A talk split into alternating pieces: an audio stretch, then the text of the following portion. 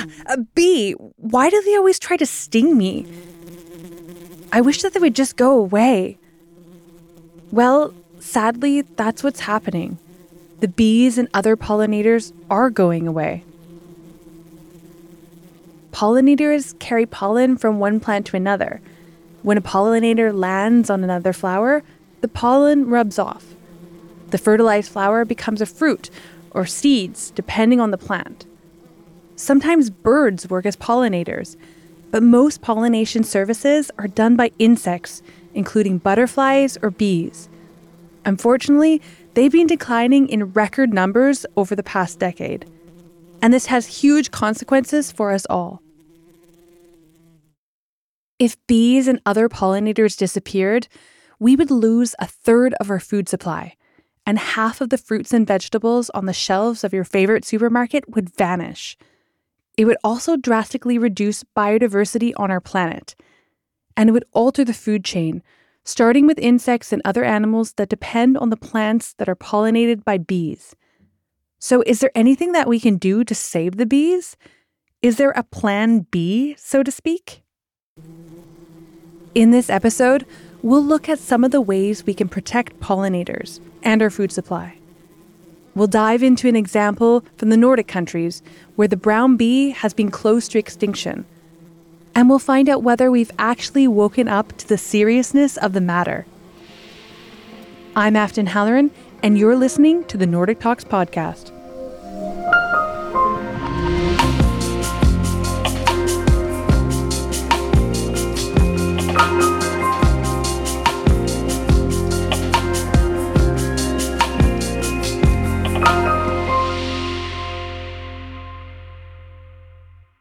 Know that uh, the food supply is dependent on insects and pollinators to some extent, but I don't think people really realize how bad it would be if we mm. really lost uh, the insects or the pollinators. That's kind of a big thing to take in on yourself. But to some extent, I do think that they know that there is a connection there. This is Maria Schetzo. She's an advisor at Nordgen, the Nordic Genetic Resource Center. It's the joint gene bank and knowledge center for genetic resources in the Nordic countries. Maria is the co organizer of the Nordic Brown Bee Network, a network of researchers and brown beekeepers. In a little while, we'll hear more about her effort to save the brown bee. But first, let's go to the United States. In an online Nordic Talks event organized by the National Nordic Museum in Seattle, Maria is joined by Melanie Kirby, who has been conducting research on pollinator ecology since 2007. She's a professional beekeeper herself. And in the United States, bees have been dying in the millions. In 2018 alone, American beekeepers lost 41% of their colonies. I think it's definitely a moment of reckoning, right? Um, that that people need to have where they start to really where the impact of it really hits home. And globalization kind of counters that a little bit you know especially because we we can get cherries in the off season. They're coming from the different you know the opposite hemisphere right? And so we tend to think oh well these things are never ending. They're they're a given. We'll get them. But but when we really look at the seasonality of things i think that's when it really hits. And as people do get that craving for more local foods and local stories you know that produce those foods we're going to see that shift. A world without pollinators wouldn't lead immediately to famine, but fewer pollinators would mean fewer nutritious foods like apples and tomatoes. Luckily, as Melanie and Maria point out, there's a growing awareness of the connection between pollinators and our food supply. Maybe you've heard of the phenomenon colony collapse disorder, it led to big headlines in 2006 when beekeepers in North America began reporting major colony losses, where the adult honeybees simply died almost overnight. But colony collapse disorder is not the main reason behind the current mass death among bees. Intensive agriculture, the use of pesticides, and climate change all threaten bee populations. And many plant and bee species are dependent on one another Bee species are highly specialized, so if the plant that they rely on disappears, the bees go away. And if the bees disappear, the plant is unable to reproduce and then it dies out. All of these changes spell trouble for our hardworking friends, the bees. Back in Norway, Maria's home country, the brown bee is currently classified as endangered. In areas where the brown bee has been native in the northern Europe, it's endangered because the other subspecies were more popular. And then we can ask ourselves if that is a problem. What if those bees are better at producing honey? Are they better at producing or pollinating? Are they nicer to the beekeepers? Like, why do we care about this uh, subspecies? And um, I would argue that we do have a problem because we have reason to believe that we're losing the brown bee. We actually lose populations of bees that have unique combinations of traits that are adapted to specific local environments. And we are losing a great amount of genetic diversity that might be valuable, for example, when trying to breed for disease resistance or when bees will be having to adapt to uh, new environmental challenges uh, caused by climate change. Saying that animal populations are locally adapted is quite trendy. You can say it about a lot of local breeds. But for the bees, there are more studies that show that this is actually true. There have been studies, for example, moving Ligustica breeds from northern Italy to southern Italy and vice versa. And they show that the hives did best in the region of origin. And we also have this experience in Norway, for example, moving bees from the east coast to the west coast, where the west coast, the weather is more harsh. Since the first Europeans set foot in the United States, the country has been a melting pot of different bee species from all over the world. And this means that the native bees have had a lot of competition in the meantime, what has happened, right? So now we've had bees that have um, spread because also, you know, settler expansion as people moved westward. And then we also have the industrialization of agriculture and, and big ag really taking root here. And then we have, you know, very few operations producing a lot of queens. So even for us here stateside, the genetic diversity of our melting pot bees that we have is slowly narrowing. Our genetic diversity is narrowing within our honeybees. And so we're seeing that in tandem, you know, with um, compromised uh, forage um, whether that's due to pesticides or um, systemic uh, applications of you know seed coating and also potential impacts from genetically modified um, foods. We also have loss of habitat just due to you know the, the bigger cities that are evolving, and we have shifting climate that's now affecting everything. So you you kind of put this all in this cocktail soup and it's kind of a whammy after whammy that's hitting our bees right? And so there is that concern as to okay how do we how do we promote which bees are surviving? And there's people like myself you know i'm not the only one but it's a growing movement. And when i first started getting into bee breeding back in 2000 it was right around the year 2000 when i started learning about queen rearing but it wasn't until about 2005 that i really started immersing myself in the actual selective process of breeding.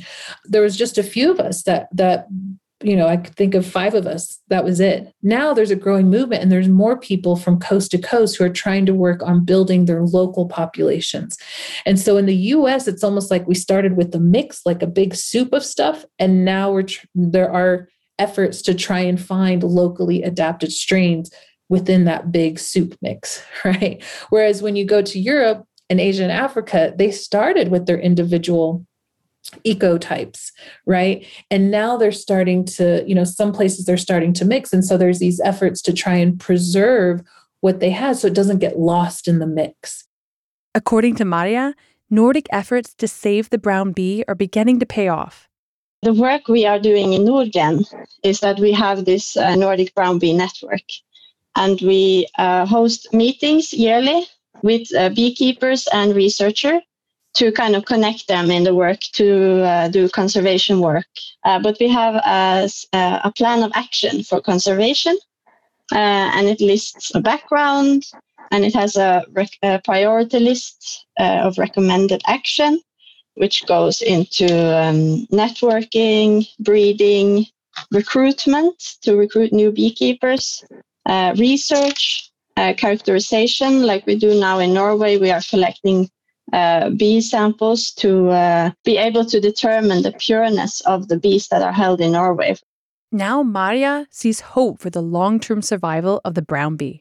Over the last 10 years, there's been an uh, increase in the number of brown bee, and we see a lot of public interest in maybe they don't really necessarily know about brown bees specifically, but people are in general interested in pollinators and in insects and in general in conservation work. And I think that's maybe part of this crisis that were made by the colony collapse disorder, that people actually gained awareness uh, that we have to care about the pollinators. And we have an increase in people who want, we have the, uh, some places waitlisted to get new queens. And uh, yeah, so the brown bee is expanding. Uh, one challenge with keeping the with conservation and keeping them pure is that the drone bees they will travel up to 20 kilometers to mate with another queen. Uh, so we have uh, what we call pure breed areas. In norway we have two areas that are by law only allowed to keep brown bees. And we also have some private areas where the brown bee association have agreed within themselves or the beekeepers that this area is only for brown bees so that's one way of conserving them and knowing that in this area there are pure brown bees. And we also have in Denmark, they have this island, Læsø, uh, which also have uh, brown bees. And yeah, there are different areas that are um, set aside just to keep brown bees and to make sure that they are conserved pure and uh, they will sell or produce queens in these areas that they can then sell to beekeepers in other areas.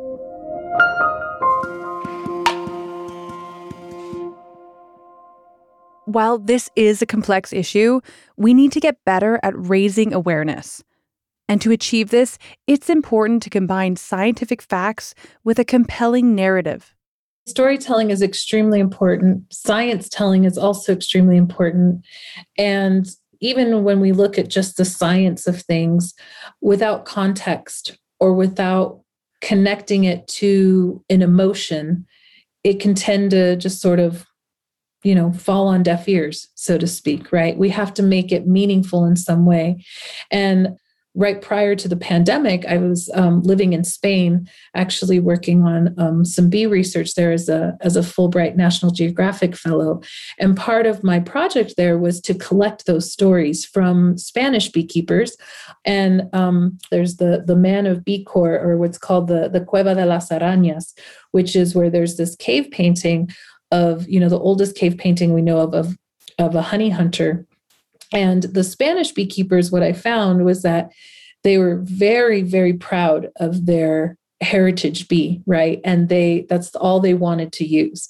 And so um, they they really at least the beekeepers i interacted with which were predominantly in andalusia in the southern part of the of the country took a lot of pride in their in their native bee and in wanting to preserve their native bee Another reason for the growing interest in saving bees is the overall narrative of climate change. There's concern, there's alarm. We've, you know, changing climate is now a really, you know, it's it's something we can't ignore anymore. And so when we think about the global food supply, or we think about, you know, how do we um, preserve biodiversity, it's definitely going to take everybody. It's going to take um, the scientists, it's going to take the beekeepers, the ecologists, the farmers, the teachers, you know, and the storytellers to really sort of help maintain awareness, but then to also create calls to action. You know, what can people do to help? Maria thinks that people are ready to help.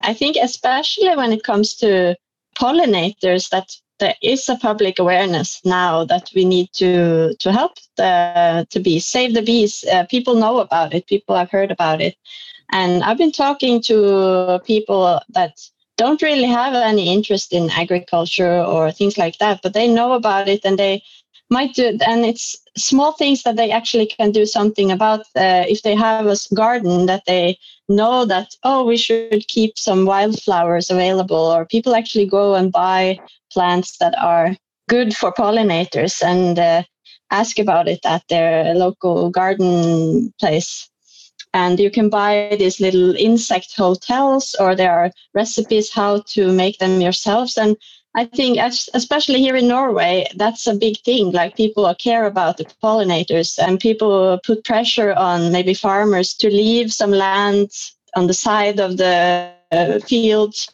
for flowers for the pollinators. And there is actually work going there, and I think it's easier for people to to do something than for the climate change. Actually, that there are easier things for one person that you can help. You can buy this insect hotel and have it outside your house uh, instead of the climate change is a uh, is a bigger problem and it's harder for one person to do something about it or feel like they can help.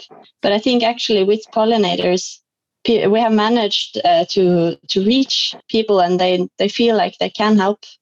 Melanie agrees with Maria when you're a single person, you know, looking at this larger, you know, immense crisis of, you know, not only globalization but also the the issues that come with it, right? Because there are some benefits to it, um, but there are also some some major challenges.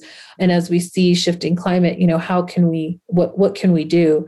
And I think it really comes down to reciprocity knowing that you are of a place, even if you're just there for, oh, I'm only here while I'm in college, or oh, I'm only here for this, you know, contract work or whatever. There's so many little things that people could do in whatever community they happen to be in, whether they're a visitor or whether they're a long term resident. And some of that can be just volunteering, some of it can just be even picking up trash, but a lot of it is just rooted in reciprocity, in recognizing that we are a part of this landscape.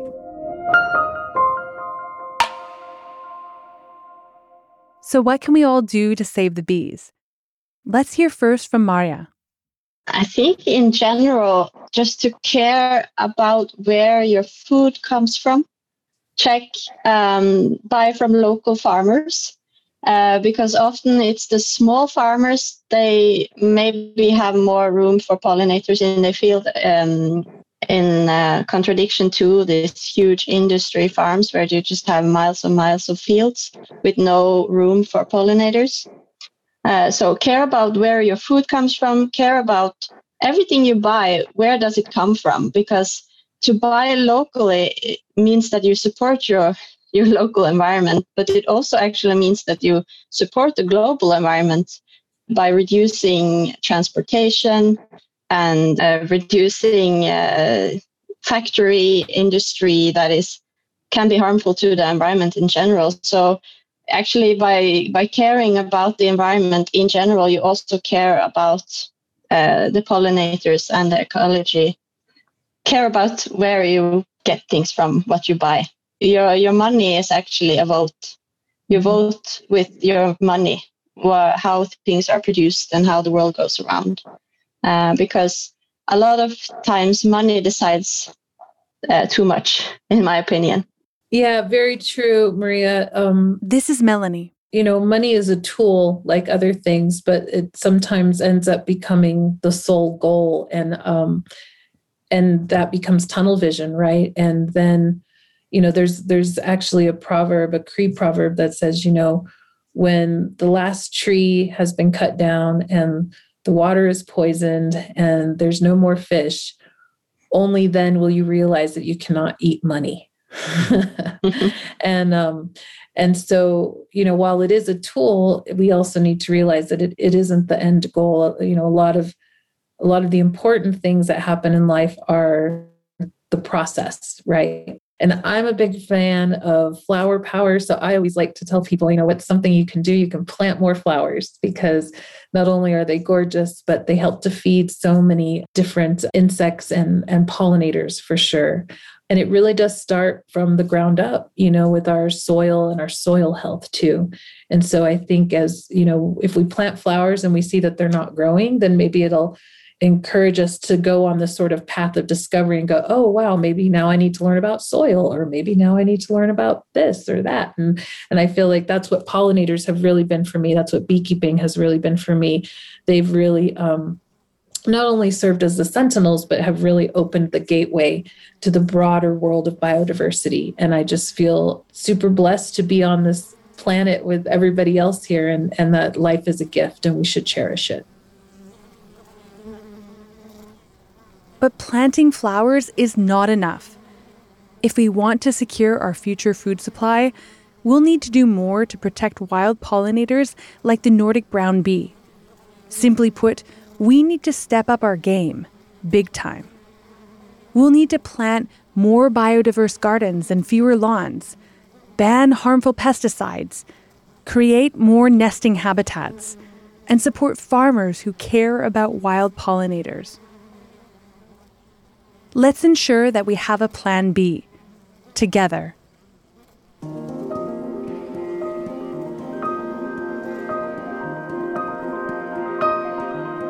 Be sure to follow Nordic Talks on Instagram and LinkedIn.